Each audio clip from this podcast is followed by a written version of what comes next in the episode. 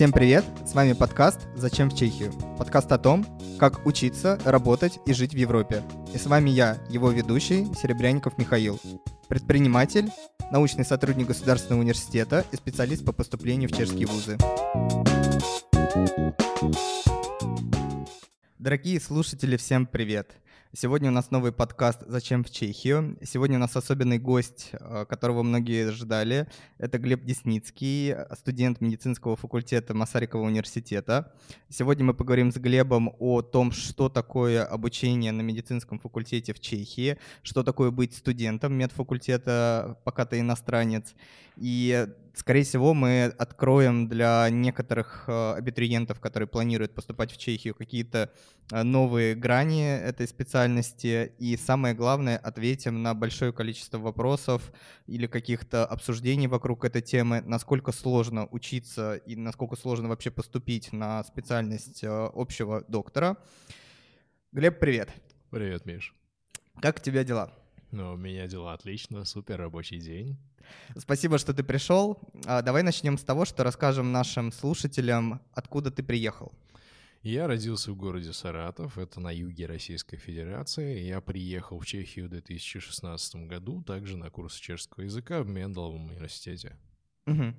Давай сразу немного перепрыгнем всю подготовку чешского языка и, соответственно, твою адаптацию в Чехии, поскольку она плюс-минус у всех проходит одинаково, и перейдем к самой сути, самое интересное, да, что обычно интересует слушателей. Какое образование ты получал, когда сюда приехал, то есть куда ты уже поступил? Когда я сюда приехал, у меня было образование только школьное, то есть общее среднее образование в Российской Федерации. Я получил аттестат, приехал в Чехию, нострифицировал этот самый аттестат и потом, получается, подал так называемые прилажки, заявления в чешские университеты. Угу.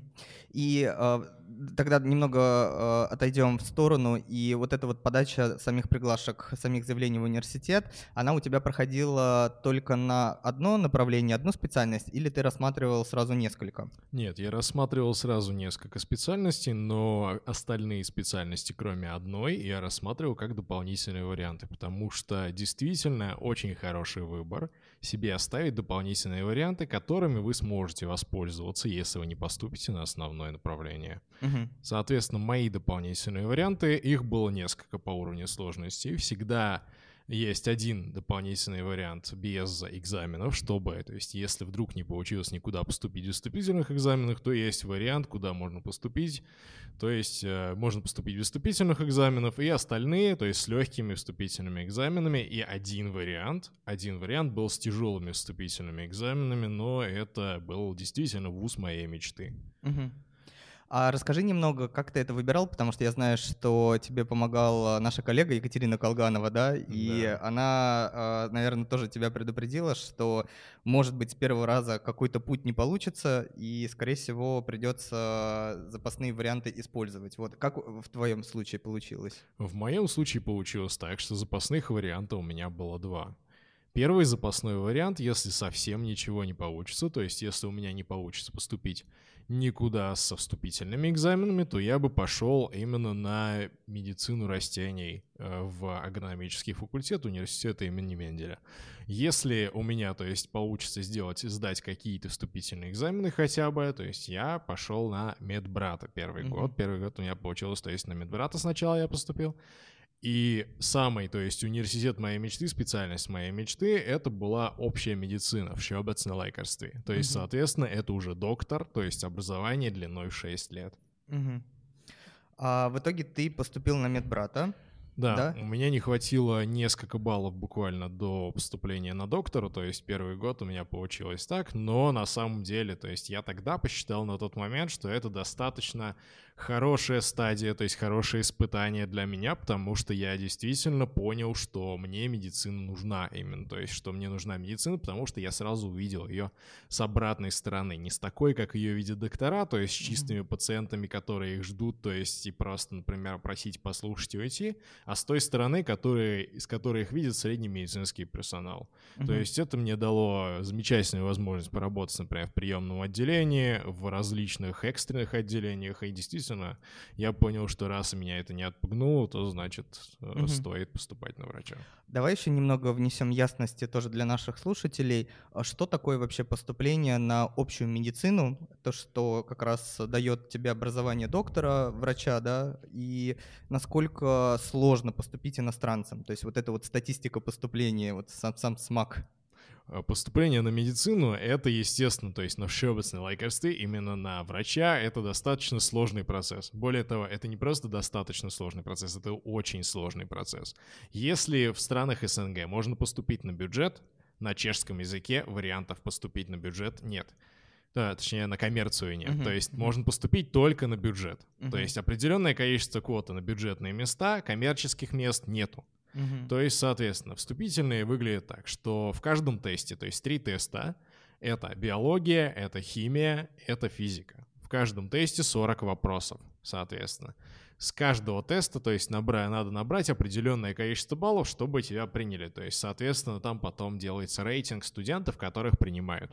Вот, соответственно, поступить очень сложно. Во-первых, потому что требуют материалы, то есть требуют знания химии, физики, биологии не на школьном уровне, то есть выше школьного уровня. Соответственно, я считаю, что на руку студентам из СНГ то, что они год учат чешский, и у них есть возможность потянуться по школьной программе. Чтобы, соответственно, после этого сделать вступительные экзамены и поступить в университет именно, то есть на врача. А вот давай немного еще про статистику поговорим. А сколько примерно человек на место рассматривается при поступлении вот на общую медицину? Каждый год поступает в Масарик, то есть подают релашки 4000 человек. 4000 человек подается именно, то есть на всеобъемлющее лекарство. Около из года в год квота, то есть колеблется, соответственно, какой-то год квота была, например, принимали 560 человек, в этом году приняли, по-моему, 380 человек, в зависимости от того, сколько денег выделит Министерство здравоохранения для того, чтобы как раз принимать студентов, то есть шансы поступить примерно 1 к 10, то есть подумать так.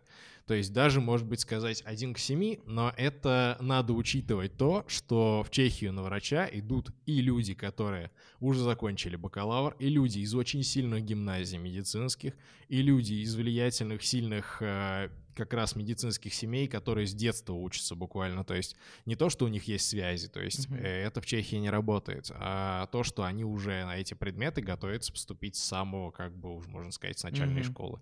То есть кумовство здесь не работает, работает только качественная подготовка знаний, есть большой конкурс и выбирают среди лучших, при том, что 2-3-4 студента могут быть плюс-минус наравне, но даже набрав большое количество баллов, они просто не пройдут именно по конкурсу, хотя знания у них тоже, может быть, достаточно неплохие. Да, действительно, это одна из самых лучших вещей, которые привлекли меня именно в обучении в университете в Чешской Республике, потому что кумовство здесь не работает.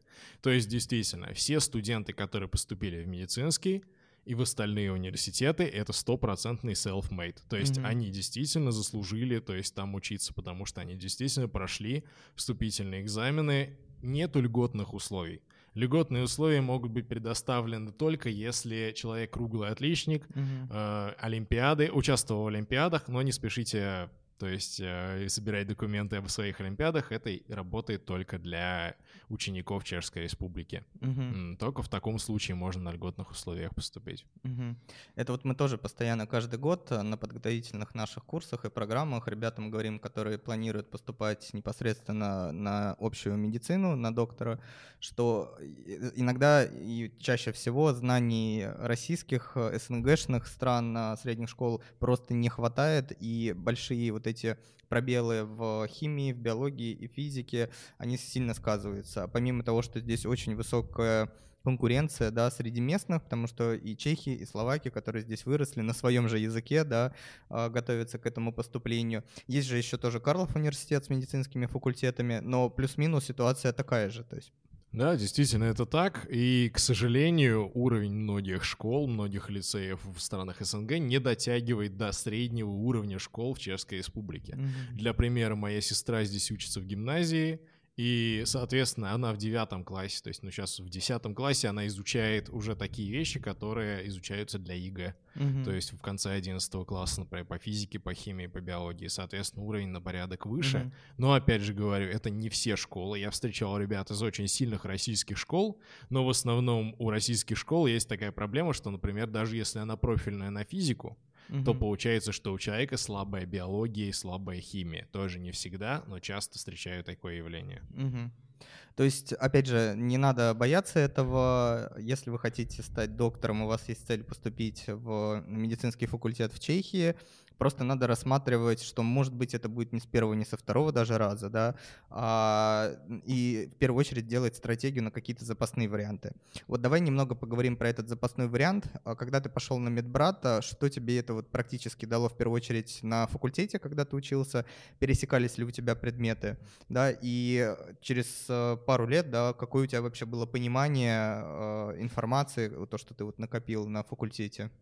Дело в том, что в Чехии, то есть обучение на медбрата на бакалавре, оно немножко отличается, чем в принципе обучение на медсестру, медбрата в странах СНГ. Соответственно, тут есть 3 ступени медсестер и медбратьев, то есть низшая ступень — это те, которые учатся в так называемых колледжах, то есть после 9 класса, потом есть еще одна ступень в колледжах после 11, то есть здесь после 13 класса, еще есть одна ступень после высоких школ, то есть после университета, после бакалавра. Соответственно, что касается обучения, то есть на бакалавре, на средний медицинский персонал, то это больше даже как ассистент врача, потому что действительно очень много разных тоже возможностей, очень много разных компетенций. Соответственно, что дало это мне? Мне дало это то, что называют называются программу медбрат, то есть она называется «Учитель в чешских университетах. Я называю, то есть, маленькое всеобъемное лекарство. То есть это можно сказать, ну, то есть шутливо это называют мини-врач, потому что учат тому же, только в меньшем, то есть в меньшей... объеме, да-да-да, именно. И получается, мне это очень сильно помогло потом учиться на всеобъемной лекарстве, потому что предметы некоторые пересекались, соответственно, какие-то вещи мне надо было просто как бы не немного, но примерно 50-60% доучить, но, согласитесь, 60% доучивать легче, чем доучить 100%. А можешь немного рассказать, как у вас проходили занятия и какие у тебя были предметы? Именно на медбрате или на докторе? Потом мы перейдем как раз про тематику твоей общей медицины, поговорим. Вот сейчас просто немного раскрыть тему для слушателей, которые немного не представляют, что такое учиться на медбрата, потому что в России, в Казахстане, в Украине, например, это, как правило, среднеспециальное, скорее, да, образование, и это такие помощники. Но здесь это, скорее, не просто помощники, а практически там одной ногой доктор. Ну, то есть это речь идет, если, опять же, о тех медбратьях и медсестрах, которые учатся в университетах на бакалавриате. То есть, соответственно, если мы говорим, например, о тех, кто учится в колледжах, это как раз то же самое, что СНГ. Когда я учился на бакалавриате, это действительно было как помощники врачей, тоже можно сказать такое. Потому что мы, то есть у нас был минимум грязной работы, тоже мы занимались, например, тем, что и наукой тоже мы занимались сильно. Мне достаточно... С одной стороны нравилось, с другой стороны не нравилось, потом расскажу тоже почему. Но какие предметы у нас были? Предметы у нас были. С первой недели у нас началась практика. То есть уже нас водили к пациентам, показывали нам всех пациентов, то есть учили нас, что, какие симптомы у этого пациента, например, какое лечение к нему будет применяться. И развивали в нас как раз мышление, то есть как нам вот с этим вот справляться, то есть каким образом нам действовать в данный момент. Вот. И опять же были предметы, которые и на докторе, то есть на общей медицине. Соответственно, у нас была анатомия, у нас была физиология, биохимия, биофизика. Потом как раз сестринское дело было, это как раз, то есть и пропедевтика была клиническая. Потом были такие интересные предметы, как социальные взаимодействия, как психология. То есть нас учили на психологии, например, то есть обычная психология, а вот социальное взаимодействие — достаточно интересный предмет, потому что нас учили не то что ораторскому искусству, нас учили языку жестов, нас учили культуре общения, нас учили просто, как должен вести себя медицинский работник. То есть от этого я очень много взял, и в дальнейшей жизни мне это очень сильно пригодилось. Это очень круто. То есть, в принципе, можно сказать, что это, если рассматривать это как первую ступень образования, бакалавриат, все же 3 года пролетают быстро, то через 3 года можно получить, во-первых, хорошую степень около медицинской профессии, и начать уже, в принципе, работать. И, соответственно, с этого момента, если вы чувствуете, что вы все же хотите стать врачом, доктором, да, в Европе, в Чехии, то можно уже с этим багажом знаний и уже все же с местной степенью идти на общую медицину, как я так понимаю, делают очень много чехов, да? Да, у меня даже есть одногруппники, которые учатся после бакалавриата. То есть конкретно для меня специальность медбрат была не так интересна в перспективе, потому что именно моя цель была стать доктором, поэтому я сразу рассчитывал на эту специальность как просто на что-то, где я, то есть, долго не задержусь. К счастью, так оно и было, потому что действительно мне уже потом начало меньше и меньше быть интересно, потому что действительно первый год, он как раз специально для того, чтобы, то есть, общие все дисциплины, и я почерпнул очень много знаний, которые мне пригодились на докторе. Угу. Спасибо. Давай тогда перейдем к твоей следующей ступени, да, это уже общая медицина. Соответственно, ты перепоступал опять на ту же программу, и как это проходило, и, насколько я знаю, тебя готовы были взять, в принципе, не с первого курса, а, по-моему, со второго, с третьего, да, если я не ошибаюсь? Была такая возможность, но она была достаточно сложная, то есть дело в том, что мне тоже сказали, что есть такая возможность, что признать некоторые предметы и досдать очень много экзаменов, я понял, что это физически не то, что невозможно, просто я потеряю очень много, то есть в том числе, потому что я не прошел первый курс, именно, то есть, там, где мне его следовало пройти. То есть, и поэтому я решил, что я пойду на общую медицину сразу с первого курса. То есть, не буду, то есть, выдумывать, как мне, например, сразу на второй курс поступить, чтобы меня признали тот первый курс, например. Потому что, действительно, начиная с первого курса, вы попадаете на общей медицине, в культуру, то есть, где вас обучают наставники, врачи опытные, которые вам всегда с первого курса говорят, что вы будущие специалисты, вы будущие врачи, вы наши младшие коллеги, мы научим вас, то есть как правильно, что. Мне интересно было, что с первого курса нас учили культуре общения, нас учили интеллигентности, то есть как общаться с пациентом, как общаться с коллегами. Атмосфера просто замечательная. С теми людьми, которые я там познакомился, с теми учителями, которые у меня там были и есть, это просто неоценимо. А ты можешь немного рассказать про свой факультет, поскольку он находится в отдельном таком небольшом районе, да, Богуницы, где построили совершенно современное здание. Можно даже сверху на Google картах, если кому-то интересно, посмотреть. Вы увидите, как много там отделов, которые расходятся влево-вправо, большие коридоры. И мы часто, когда у нас приезжают родители или какие-то абитуриенты, которые рассматривают обучение, например, в городе Брно, мы когда приходим с ними вместе на такую мини-экскурсию на медицинский факультет, это наш самый любимый для экскурсии, они просто в шоке от того, насколько это современно, насколько это как вот в Америке в фильмах, эти здания, все ходят в халатах, у всех вот эти американские шкафчики, где можно хранить, соответственно, свои вещи. Вот можешь немного рассказать, может быть, свизуализируют наши слушатели, как это выглядит, да, рассказать про инфраструктуру своего факультета. Когда я увидел кампус, в первый день, когда я его увидел, я не поверил своим глазам, что вообще буду когда-то здесь учиться. Это для меня был просто огромный стимул действительно сдать здесь вступительный. Университетский кампус в городе Брно — это второй по современности университетский кампус в Центральной Европе. То есть современней только в Вене существует. Кампус состоит из около 34 различных отделений, различных кафедр, то есть получается за основу, то есть была взята совершенно новая архитектура, то есть это совсем, то есть такой модерн, и за основу взят был космический корабль, то есть как он сделан, то есть со всеми этими разветвлениями. Там есть свой микроклимат. Кампус управляется, то есть одним большим компьютером, то есть, соответственно, который анализирует влажность воздуха, анализирует температуру воздуха. Например, то есть автоматически открываются окна, автоматически закрываются окна, то есть работают роботы-пылесосы.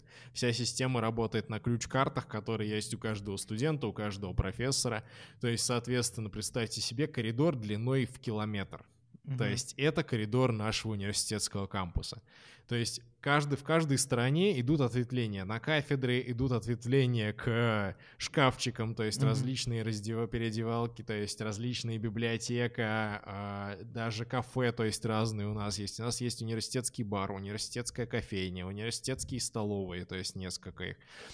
Не заблудиться, как мы говорим, то есть в медицинском факультете, не заблудиться в первый день в кампусе невозможно. То есть все первокурсники хотя бы раз заблудились в кампусе. И я один раз тоже заблудился в кампусе. Также, то есть он настолько огромный, то есть он действительно общий весь кампус со всем комплексом зданий около 1,7 километра в длину. Соответственно, несколько раз у меня получалось так, вот я иногда ношу смарт-часы, и у меня получилось так, что я находил по одному кампусу около 7 километров за рабочий день, за учебный, то есть с 7:00 до, там, например, 20:00. Вот, насчет времени хотел тебя спросить. Я не раз был на этом факультете в разный временной промежуток и очень часто замечал, что факультет живет практически всегда своей жизнью и живет очень долго. То есть это не так, как я вот привык видеть в российских вузах. В 9 открываются, около 5-6 там уже, в принципе, все заканчивается. Ну, может, какие-то факультативы вечерние. Здесь прямо движуха такая и до вечера. И я знаю, что очень многие оставались на ночь, потому что у нас есть тоже наш, скажем так, коллега, который помогал в подготовке студентов, который заканчивал там докторантуру по химии. Он прямо в лабораториях оставался с проектами, ночевал. То есть факультет дает возможность тебе реализовываться, учиться. И я очень часто видел, тоже вот про библиотеку немного расскажешь, что прямо в библиотеке спали на таких специальных подушках больших. Вот. Как, вот, расскажи немного про работу именно факультета. Я более того скажу, что я сам очень-очень много раз спал на этих больших подушках в библиотеке, то есть сон в библиотеке — это святое для студента Масарикова университета. Впитывается знание. Да-да-да, впитывается знание. В библиотеке, представьте себе, растут живые деревья, стеклянная крыша. На крыше есть солнечные батареи, из которых тоже кампус питает энергию. Соответственно, тоже в зависимости от времени суток. То есть, соответственно, бывало такое у меня, что там я лежу, то есть на диване, например, читаю там вечером уже поздним какую-то книгу. То есть там по библиотеке расставлены диваны, пуфики различные, то есть пол мягкий. То есть многие, например, просто на полу сидят, лежат, например, на полу. Есть одеяло, которое можно, например, тоже взять из специального, то есть там шкафчик стоит с одеялами, то есть который можно брать.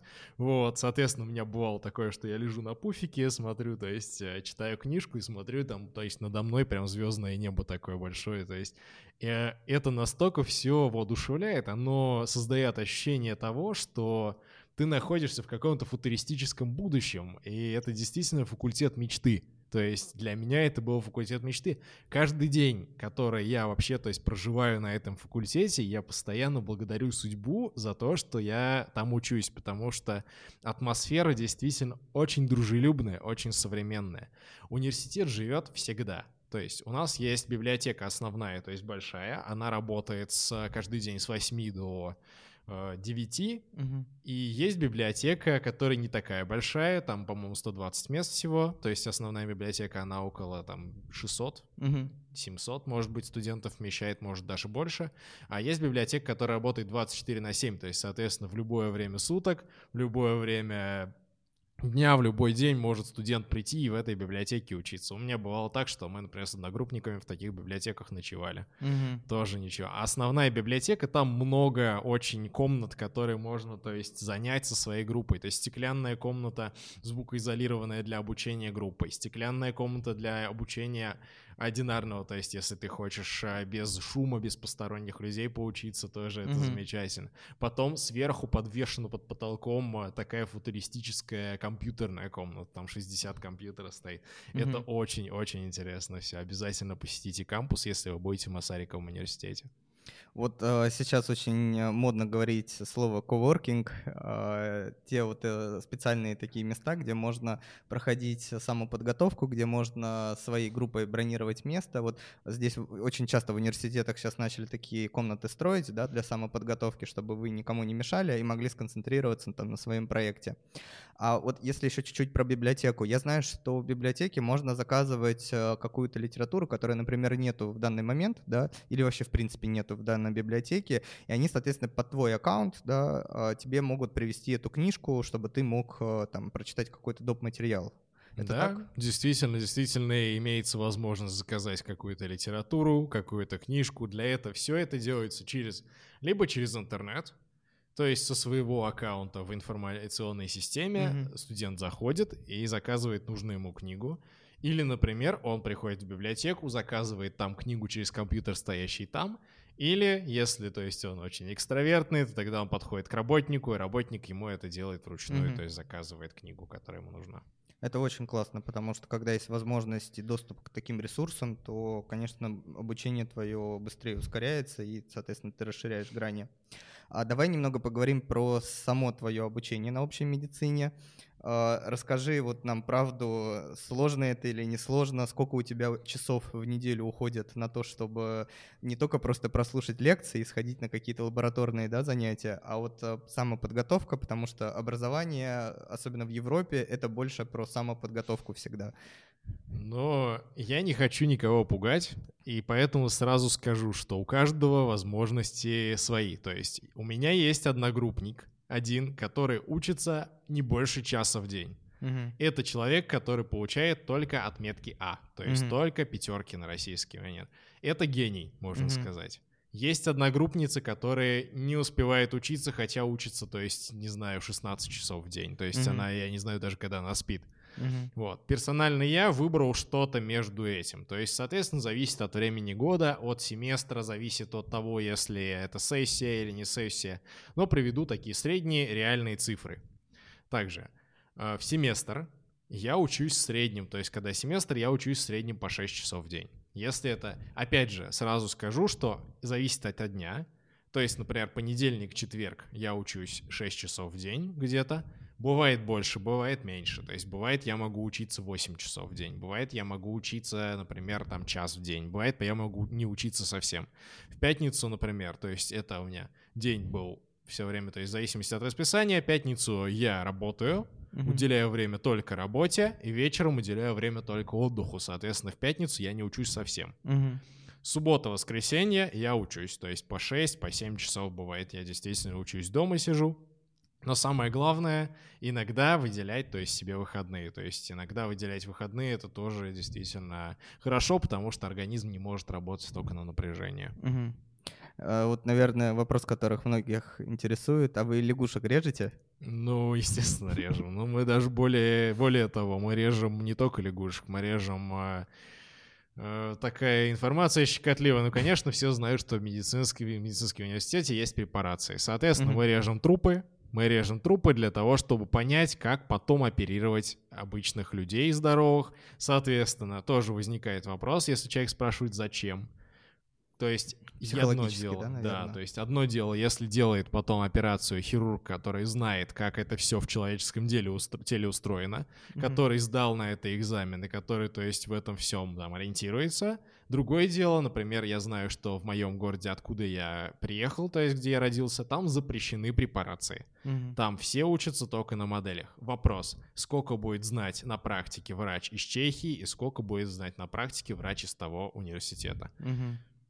А как у вас проходят сами предметы? У вас больше лекций или больше лабораторных занятий? И если можно, вот немного про список предметов вот на первом курсе, на втором курсе, как они пересекаются ли, вот опять же, с твоим первым образованием, на которое ты учился? Оно незаконченное первое образование, так что громкое выражение, но хорошо, сейчас расскажу.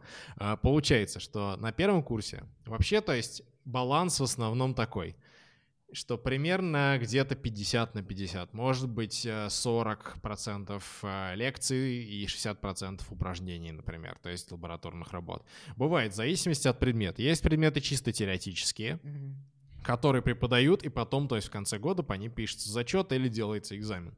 Есть предметы чисто практические.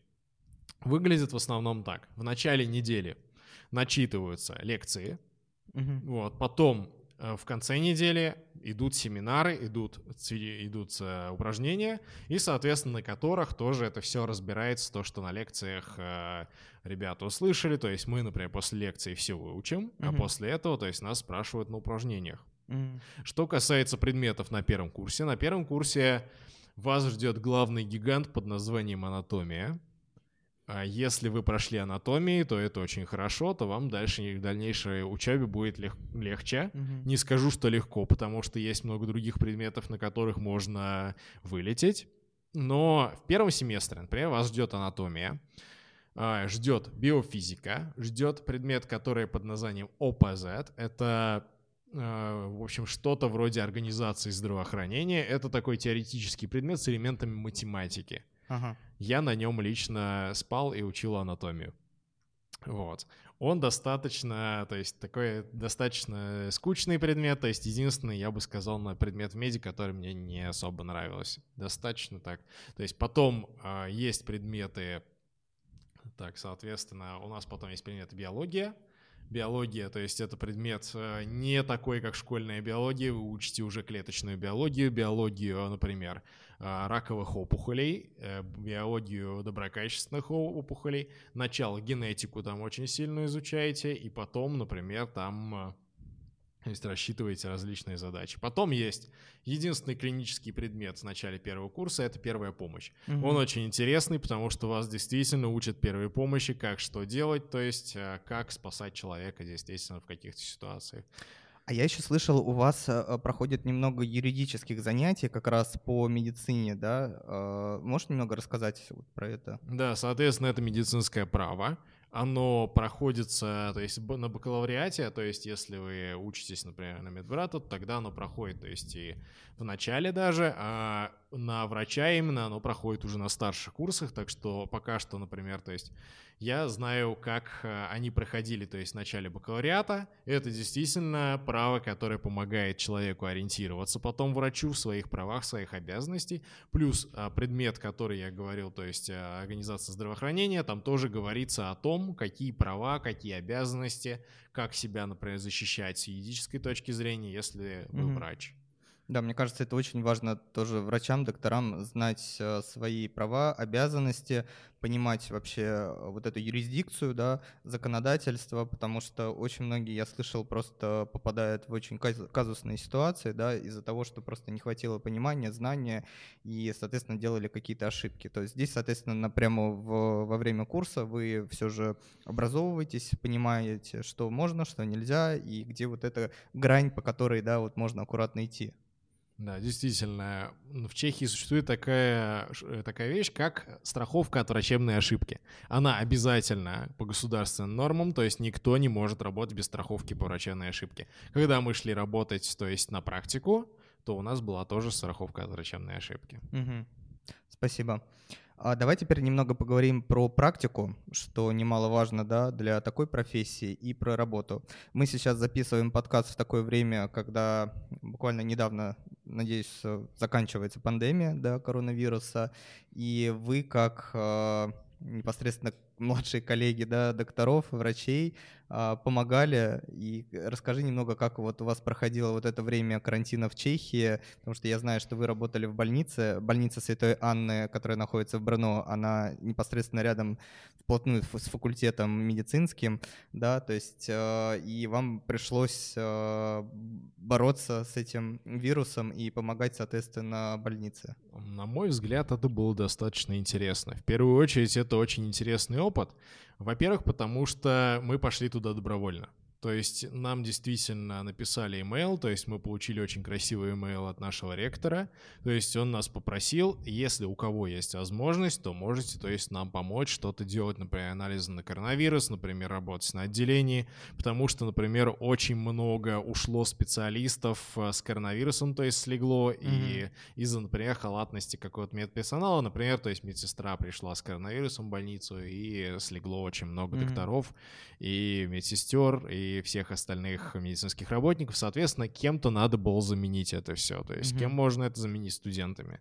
Но мы пошли на добровольной основе, то есть персонально у меня получилось так, что мне написали имейл, и если я согласен, то тогда мне надо было, то есть электронно подписать документ о добровольнической чинности, то есть волонтерская как подписка или что-то вот такое, и на следующий день мне позвонили и спросили, если я действительно или я готов помочь, и мы с друзьями, с одногруппниками тоже решили туда пойти, потому что нам было интересно проверить себя действительно, потому что нам показалось, что если бы мы туда не пошли в это время, то мы бы были кем-то вроде пожарных, которые боятся огня. То есть действительно это наша профессия, действительно мы должны это сделать. То есть и мы пошли, то есть мне позвонили, сказали, куда явиться на следующий день, познакомились с заведующим отделением, познакомились с медперсоналом, который там работал, и, соответственно, сказали, что я буду делать, где я буду работать. То есть действительно работали мы по 12 часов, то есть в сменах в так называемых защитных костюмах. Вот, это было достаточно интересно. К нам все очень-очень хорошо относились, соответственно, постоянно благодарили медперсонал. Вот, нас благодарил. И, естественно, это был классный опыт.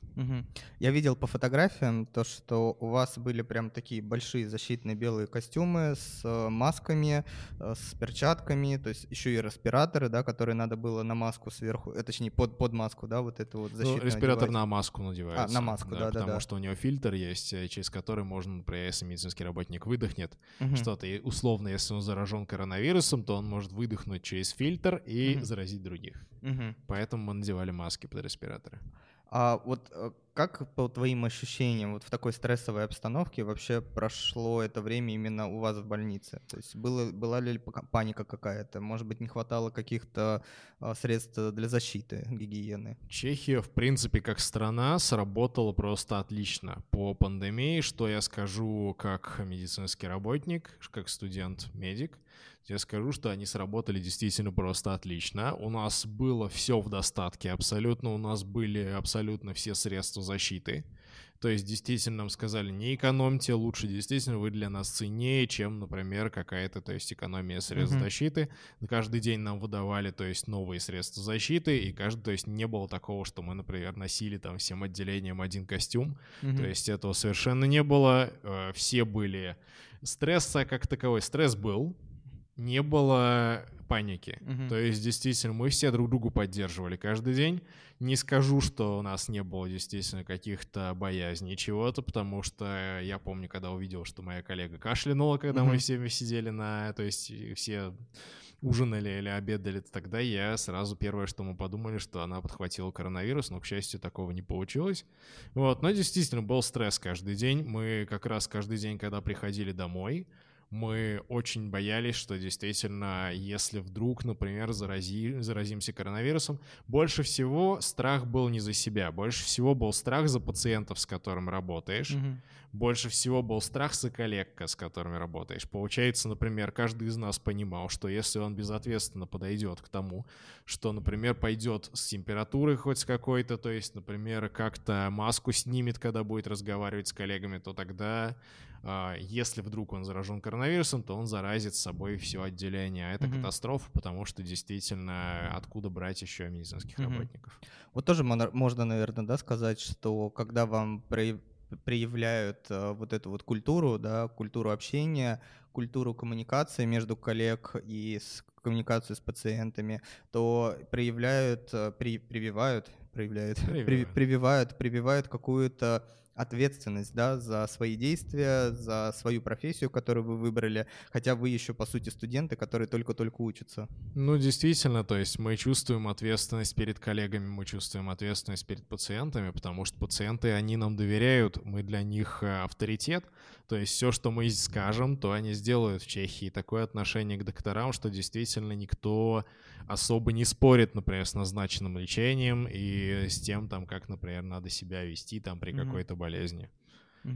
То есть у меня были, например, пациенты, которые действительно меня все время спрашивали, то есть, а коронавирус, а и на нашем отделении уже есть коронавирус, а там, если кто там заражен, то есть и мне надо было находить слова, которыми мне надо было их утешить. Спасибо большое. Я думаю, это будет тоже очень ценно для ребят, которые планируют стать докторами, да, и обучаться на медицинском факультете. А давай немного еще расскажем про сам диплом, какие он дает перспективы, можно ли с ним работать в других странах европейских, и какие есть, возможно, плюсы, о которых многие не знают. Диплом дает право неограниченно работать на территории Европейского Союза. Соответственно, он признается всеми странами Европейского Союза, Великобританией, плюс многими странами остальными. И что касается США, насущный вопрос. Что касается США, нужно делать специальный экзамен, сдать специальный экзамен. Его можно сдать после окончания университета в Чехии. Он называется «Усмайл». То есть который приравнивается именно специалиста к специалисту, чешского специалиста к специалисту американскому. У нас есть несколько врачей, которые, например, летают в Англию работать на 2 недели каждые 3 месяца, например, вот так вот. Но котируется в очень многих странах мира, 100% котируется во всех странах Евросоюза. Поэтому, наверное, да, очень много американцев приезжают сюда, и здесь также есть возможность обучаться на английском языке, просто это стоит подороже, это стоит 10 тысяч евро. 13 тысяч евро за год. В Америке, конечно, обучение на медфакультете, я думаю, там свыше 20, я думаю, ребята, которые... 30 примерно за семестр. Да, даже 30 тысяч долларов за год, и, как правило, берут... За семестр. А, за семестр, большие, конечно, суммы. Вот, соответственно, очень многие берут кредиты, поэтому очень многие даже с Канады приезжают сюда учиться не только на медицинский факультет, но получают степень бакалавра по экономике, по, там, я не знаю, гуманитарным направлениям, учатся на английском языке, платят за это деньги. И в этом случае медицинский факультет, наверное, да, вот самый дорогой в плане обучения на английском в Чехии, сильно отличается от остальных. Вот. И, соответственно, эти же американцы, да, заканчивая здесь, также на своем родном языке, на английском, потом приезжают в Америку и, скажем так, немного сэкономив, да, и работают у себя дома. Давай еще поговорим о том, вот если есть возможность, соответственно, работать в других странах, и вот кто-то, например, планировал обучение в Германии, в Голландии, в Австрии, возможно, да, на медфакультетах, но столкнулся с тем, что, во-первых, немецкий язык должен быть на очень высоком уровне, это все же дороже, в принципе, для проживания, приезда, адаптации, студенческой визы и так далее. И, соответственно, если есть такой шанс получить бесплатное образование на чешском языке и потом учиться в Германии, есть ли возможность параллельно изучать тот же немецкий на факультете или английский, чтобы потом там сдать сертификат и поехать туда работать? Да, более того, скажу вам, у меня дядя работает врачом в Германии, и как раз он был очень-очень за то, чтобы я ехал учиться именно в Чехию, потому что в Германии поступить на медицинский — это действительно, если в Чехии сложно, то в Германии практически невозможно, потому что в Германии берут только тех, у кого действительно отличные оценки. То есть в Чехии есть возможность, то есть во время нашего обучения есть возможность записать даже предмет медицинский немецкий, медицинский французский, медицинский испанский. То есть у нас все эти предметы есть на курсе, на выбор. Мы даже договорились за компанию с коллегами, что потом возьмем эти предметы тоже. Но у меня в планах уезжать за границу пока нет. То есть есть возможность взять профильный иностранный язык параллельно, потому что 6 лет — это все же большой период, да, параллельно учить язык, и потом, если люди стратегически планируют поехать в другую страну, англоговорящую, либо Германия, Австрия, то все двери открыты, пожалуйста, то есть вы это можете сделать.